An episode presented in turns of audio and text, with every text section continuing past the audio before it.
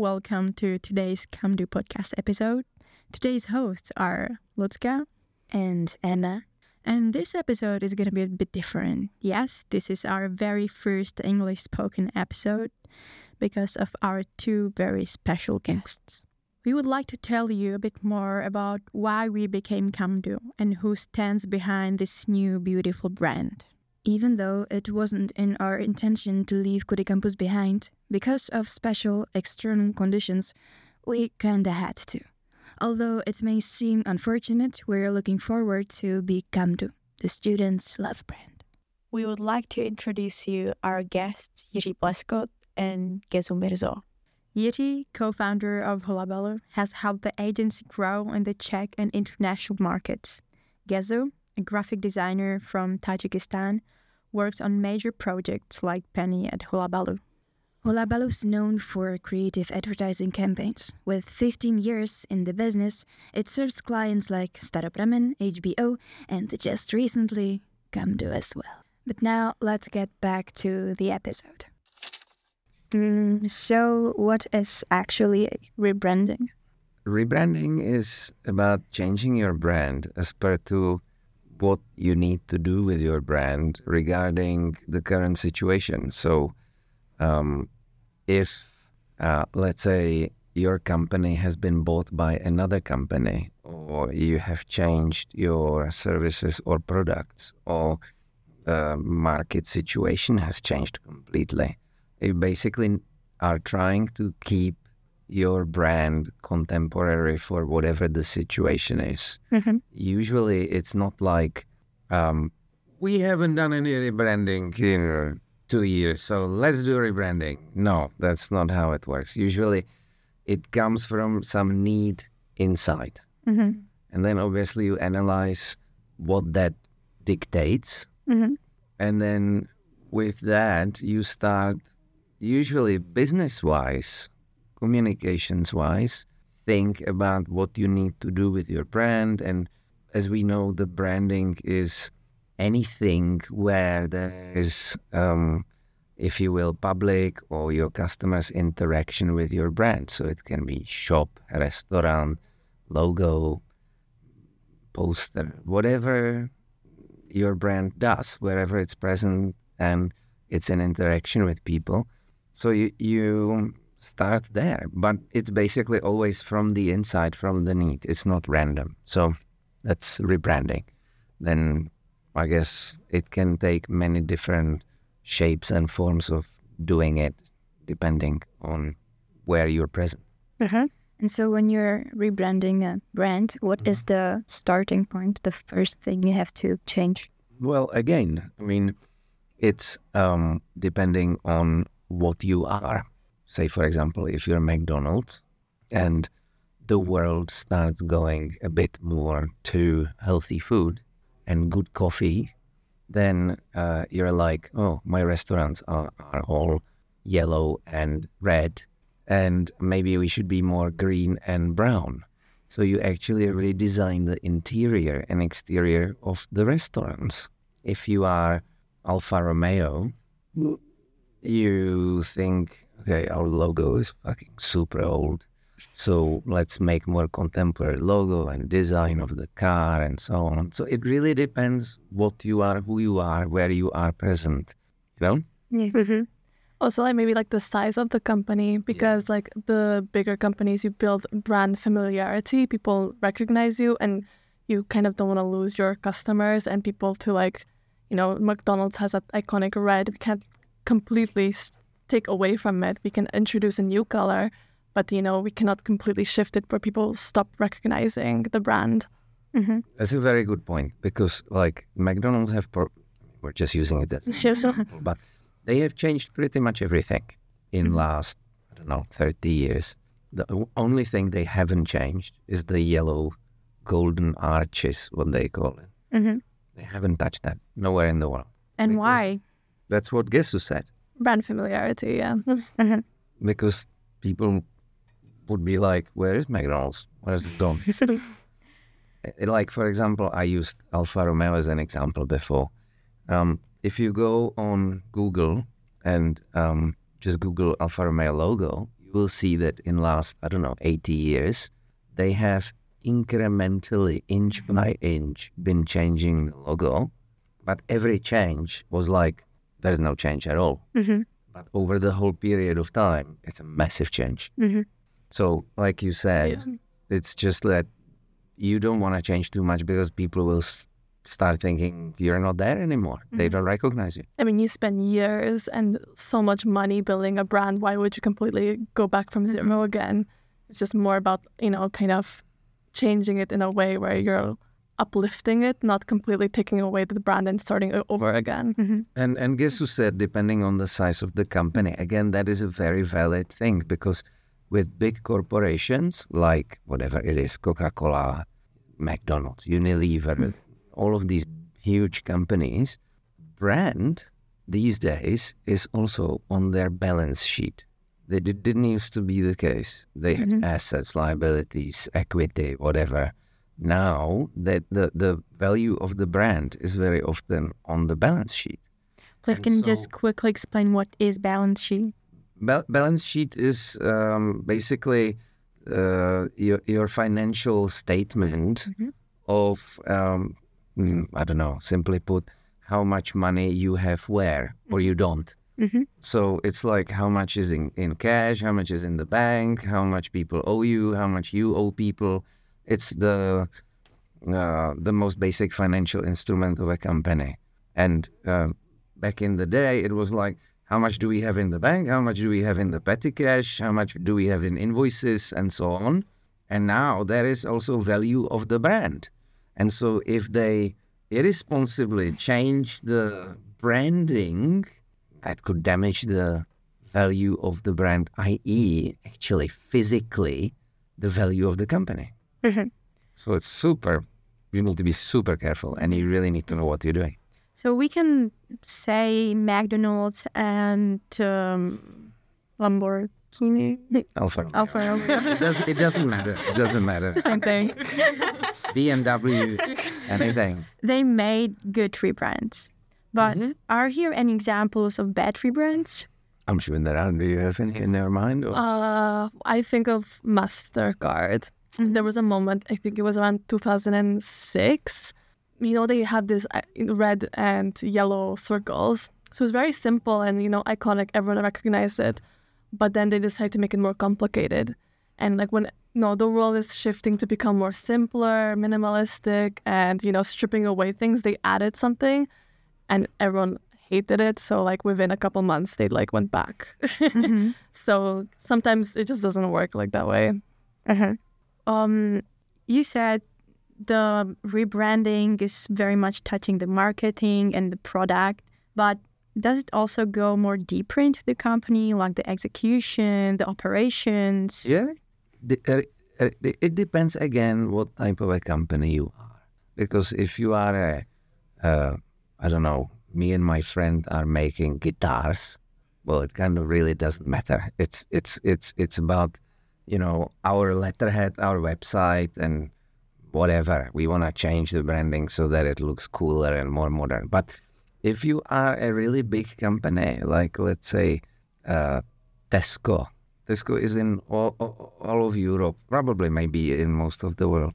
When they were rebranding in, I think, 80s or whatever, they they completely changed, and I'm using this as an example. They completely changed the whole company, whole company, and and they came up with this slogan, which is "Every little helps," which basically means every little thing we do for our customer helps them, helps us. And that became new slogan of the company on everything. Then that became company philosophy, basics of company training of the employees.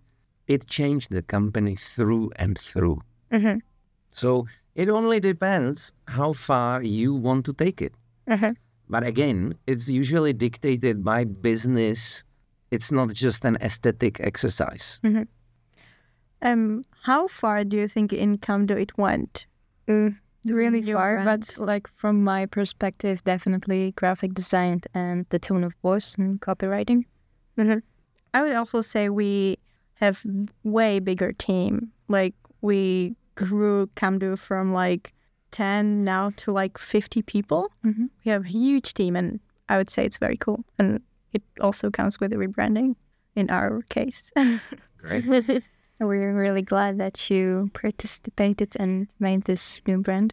Yeah, We're Gesu did help. it. Gesu did an excellent job, and maybe you should talk a little bit about your thinking and Yes. so on. Yeah, definitely. that. What inspired you?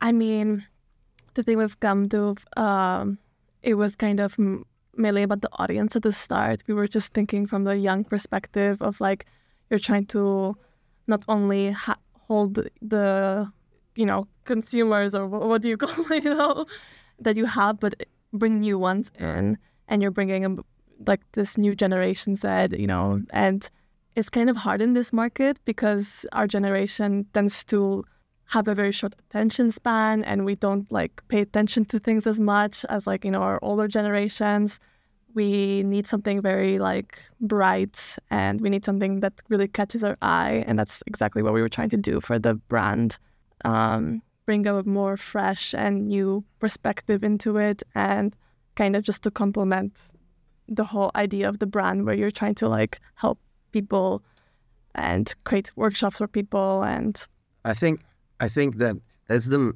that's the really great thing about what you've done with your design because as I said before, basically there are two elements. One is like what are you trying to achieve? What are you actually doing? And the other side is aesthetics. Does it look modern? Does it look fresh? Does it look interesting? But even that needs to answer back to what you're trying to do. Mm-hmm.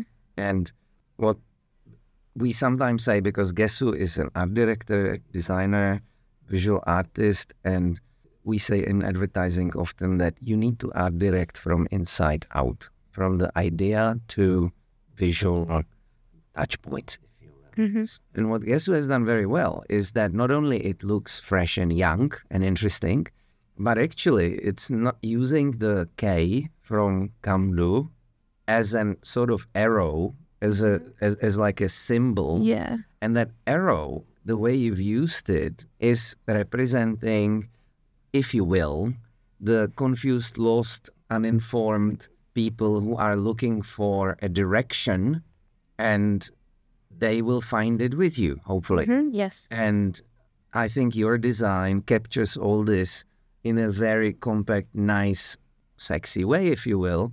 So for me, that is an excellent job in both of these things. That it not only looks good, but it's actually saying what Kamdu is about. Yes. it's going from the inside, as you said. Yeah. there needs to be like I, I think uh most logo designs there needs to be a, like a moment where you're like aha that's kind of clever and I think you know this has that you know when you you start thinking about the, um, the slogan and the whole idea of direction then you can see the arrows you use it within the identity and then you point it to and it all kind of comes together into the logo so it all connected and I think that's really important with like visual identities hmm So, can we say is like this the first step? You just come with like the uh, new idea or the new way how we can represent the company with like this new logo, or is it something different? I mean, at the first step, we don't really think too much about the visuals. It's more about the like the idea itself and what we're trying to say. And so we have to think of an umbrella idea, something that really captures your brand and how we can capture it within like, you know, the visuals. Exactly. So we're, we're not even thinking about logos. We're not thinking about, you know, colors, everything. We're kind of just going to the root of it, the root of the idea and what is the message? What is the brand values that we want to kind of Exactly. I mean, as they say, one uh, famous advertising guy used to say, um, first be clear and then be clever. Mm-hmm. interesting, sexy, whatever you want to be. So, as who said, you first need to really identify what is it you're trying to do. Mm-hmm. And then, when you know what you're trying to do, you think about how you do it and how is this supposed to be elegant, simplistic, crazy, boring, sexy, funny, punky. I mean, it depends what you're wanting to do. Wait, how do you make a boring logo? Oh, trust me. For example, for a bank, It's possible. boring is a very, very responsible thing to do sometimes because uh, you can do a bank, you can do an insurance company, you can do something. Usually, they would be very, very expensive things. Mhm. Yeah. If it's cheap, you can go crazy. Go ahead. Can you tell us like an example of crazy cheap logo or crazy logo that Fanta. represents cheap? Okay. True. Yeah. All the cheap sneakers, Mhm. you know? If you have, I don't know, I mean, I don't know that much about sneakers, but if you have something like, mm, yeah, I mean, it's, it's, if it's popular culture and it's cheap, you can go crazy. And if it's expensive and uh, people need to think about it and it represents lots of conservative value, then you just need to be more serious. So what's the second step? then it's you know we kind of think about the aesthetics of it Mhm. and so once we understand what exactly we want to say we're going to think about how we want to say it and with that comes you know create mood boards find examples find inspirations and kind of collect bits and bobs from everywhere and then to put it all together and how it can complement our message and how it'll work together and in this case, I you know we had the idea about the directions, and we want to play with the idea of directions. Then we go into like what can visualize directions, arrows. It's kind of, Mhm. of course, it's like pretty self-explanatory, but it it works because you know it's something a logo has to be able to speak to people, and people has to understand it. You know, you don't have to sit and think about it for like hours what this visual is trying to say. So then we we go into the that Mm-hmm. and slowly work through it, I guess. After And how do you, for example, choose the colors? I love colors. This is my favorite step. you know, I and and it's it's nice that it was like for such a young audience because like most brands are kind of scared of using too many colors or scared of you know using brighter colors. But I think you have to do it in a really like specific way, not to like oh you're not you know just using a rainbow of colors, but you know there's this like kind of sweet spot where you have to you know play with them and you can find something that's visually appealing and also just kind of loud a bit because you know you want to be loud when you want to uh, kind of get new people to like recognize your brand Mhm. and that's kind of how it happens Mm-hmm. Also, colors have certain feeling and emotions and values, if you will, attached to them. So, if it's black, white, gray, it's something elegant and calm and serious. And if it's uh, orange, pink, yellow, it's a lot more vibrant and wild. And I mean, you know where I'm going with this. So, it again depends on what you're trying to achieve. Yeah, if you are Fanta, you're just gonna go crazy, and if you're, I don't know, Max Mara, you're gonna go with beige. Mm-hmm. You know, so it's again, it depends what you're trying to achieve. i mean you either want to stand out or go with the trends of what people are doing And obviously, the tricky thing is when you start going a bit of both. If you if you want, let's say, and that Kam- Kamdu is a bit like that. That you want to speak to young people, but at the same time, you want to feel serious. Mm-hmm. So that's where it starts getting a little tricky because the style of typeface you choose, particular tone of blue, all these little details have certain impact. Mm-hmm.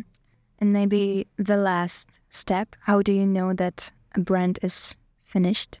Like it doesn't have too many visual aspects or too many colors. I mean, you always have to apply it. Like, I think it's hard to say whether something will work or not when you're just looking at a logo because logos can come in different forms. They're sometimes like huge or they're super small and they're just on your phone. Most of, you know, logos need to be able to work in such a small format. So you need to be able to try and apply it on phone screens, put it on Instagram, see how it looks on Instagram, see how it looks on your website, see how it looks on posters and then that's when you kind of will fully comprehend whether it works all together as a whole identity. Um, hmm. you are our chief graphic designer, I guess. how how you started implementing the new brand? Well, it was something totally different from the KudyKampus brand, um, and it was a challenge, definitely. But um, after all, and with the branding menu, it was really smooth to get into the new visuals, and it's hard to make everything new and catchy and in the new brand, but definitely worth it. So, Mm-hmm. Yeah. Cool. Um, please just can we explain what is branding manual? Uh, brand manual is basically this book you get, and it guides you through um, a brand and like the logo and how to use it. So basically, in this book that you get in the brand manual, there's the different logos that you are allowed to use, different sizes, the font, the colors. It's all specified in this manual to help you be able to use it. Mm-hmm. Exactly. Basically, it's uh, like Gesu said that you need to apply to actually see if it works everywhere. Usually, in the brand manual, there is all the options you might need. Mm-hmm. So, if you're doing a print ad, if you're doing a billboard, if you're doing a brochure, if you're doing a banner, if you're doing a Facebook header, all these options usually, usually not not always, but usually are in the brand manual, Mm-hmm. your corporate identity, if you will. Mm-hmm. And there you just know that if you put the logo in, it's always in the corner, or it's not always in the corner. Maybe it's always in the middle. I don't know. But like, and how much space from the this side and how much space from the bottom, and all these things are usually specified. And what fonts are you allowed to use, and things like this. Because also another old saying, strategy and branding is a strategy you know, how are you appearing to people outside and inside of the company? And the strategy is not only what you do, it's also what you don't do. So, you know, we're never going to put the logo in the middle. Mm-hmm. We're never going to have the logo in the color of orange. You know, I'm exaggerating, but basically, it kind of depends uh, how much the client pays for the brand manual. But big companies, really big companies, have really thick brand manuals.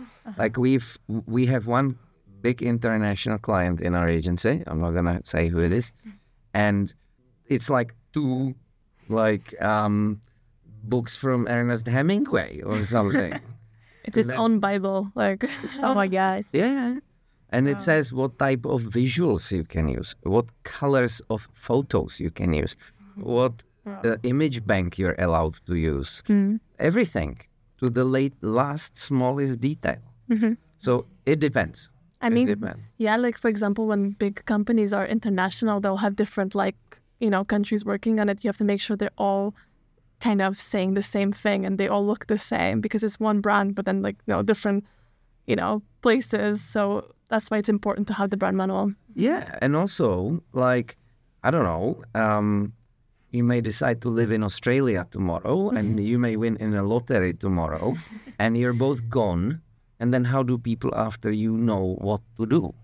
So it needs to be in the brand manual, so that whoever comes next opens it and he says, "Oh, I know what to do." Mm-hmm. Yeah, very handy. Was Kamdu, mm, for example, in like in comparison to your other work, was it hard to make this new brand? No, I don't. I it, it wasn't fun actually, um, because there's so much like that goes, I don't know, from the brand. You know, it goes into like different applications and stuff that I kind of had more like I could play with it more. So I feel like it, for me it was more fun. Mm-hmm. I quite enjoyed it. But like I wouldn't say it's harder. I don't know. Well, I didn't do it. Yes, did it. But I would say that usually things get hard when you're doing, when you're working for a client that is just generic. You know, like when, I don't know, like all the, let's say there are four companies that make an electric car and they have pretty much same interior, same specs, same time of charging, mm-hmm. you know, and it's like, Jesus Christ, what do we do? What do we say about this thing? then it's difficult. While when you have a client, company, a service that is somehow fairly unique, which you are, you do something quite unique, then it usually tends to be easier to work on it because the solution is somehow in the service or in the product. Mm-hmm. Thus, K is an arrow, and there's lots of arrows going lots of different directions. It just works with what you do. Yes. Very well, what he said. um, I think we're gonna slowly but surely navigate the episode to the end. Um, and I would like to ask you, both of you, uh, what would you like to say to the young people that are listening right now? Oh. oh. Take your time. Fire away. You. Is that because I'm old?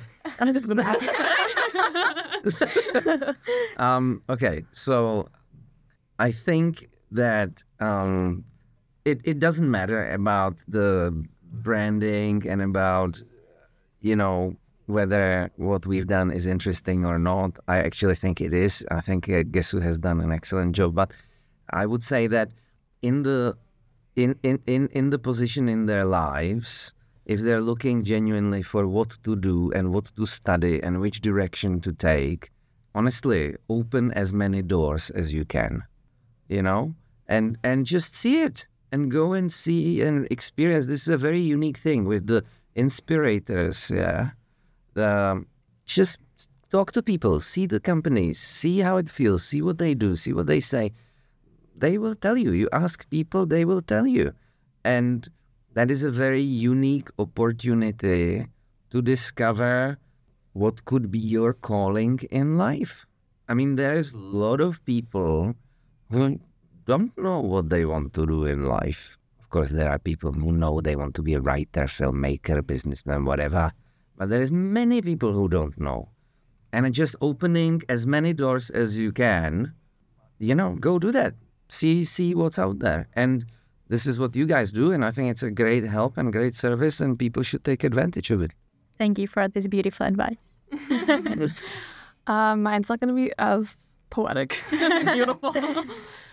I I'll just take some advice from my experience, and it's to have fun because I feel like we're in a position where people want to take everything so seriously, and you know we are having so many expectations and every like you just have to take a step back and have fun, enjoy things.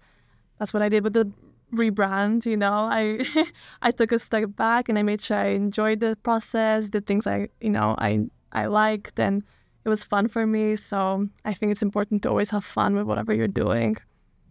Yeah. Yeah. yeah. well, thank you very much for your advice, both of you. And thank you very much for our new beautiful brand. of course, of course. It was my pleasure. yeah, it was our pleasure to meet you and thank you for coming. Well, thanks for having us and good luck with everything.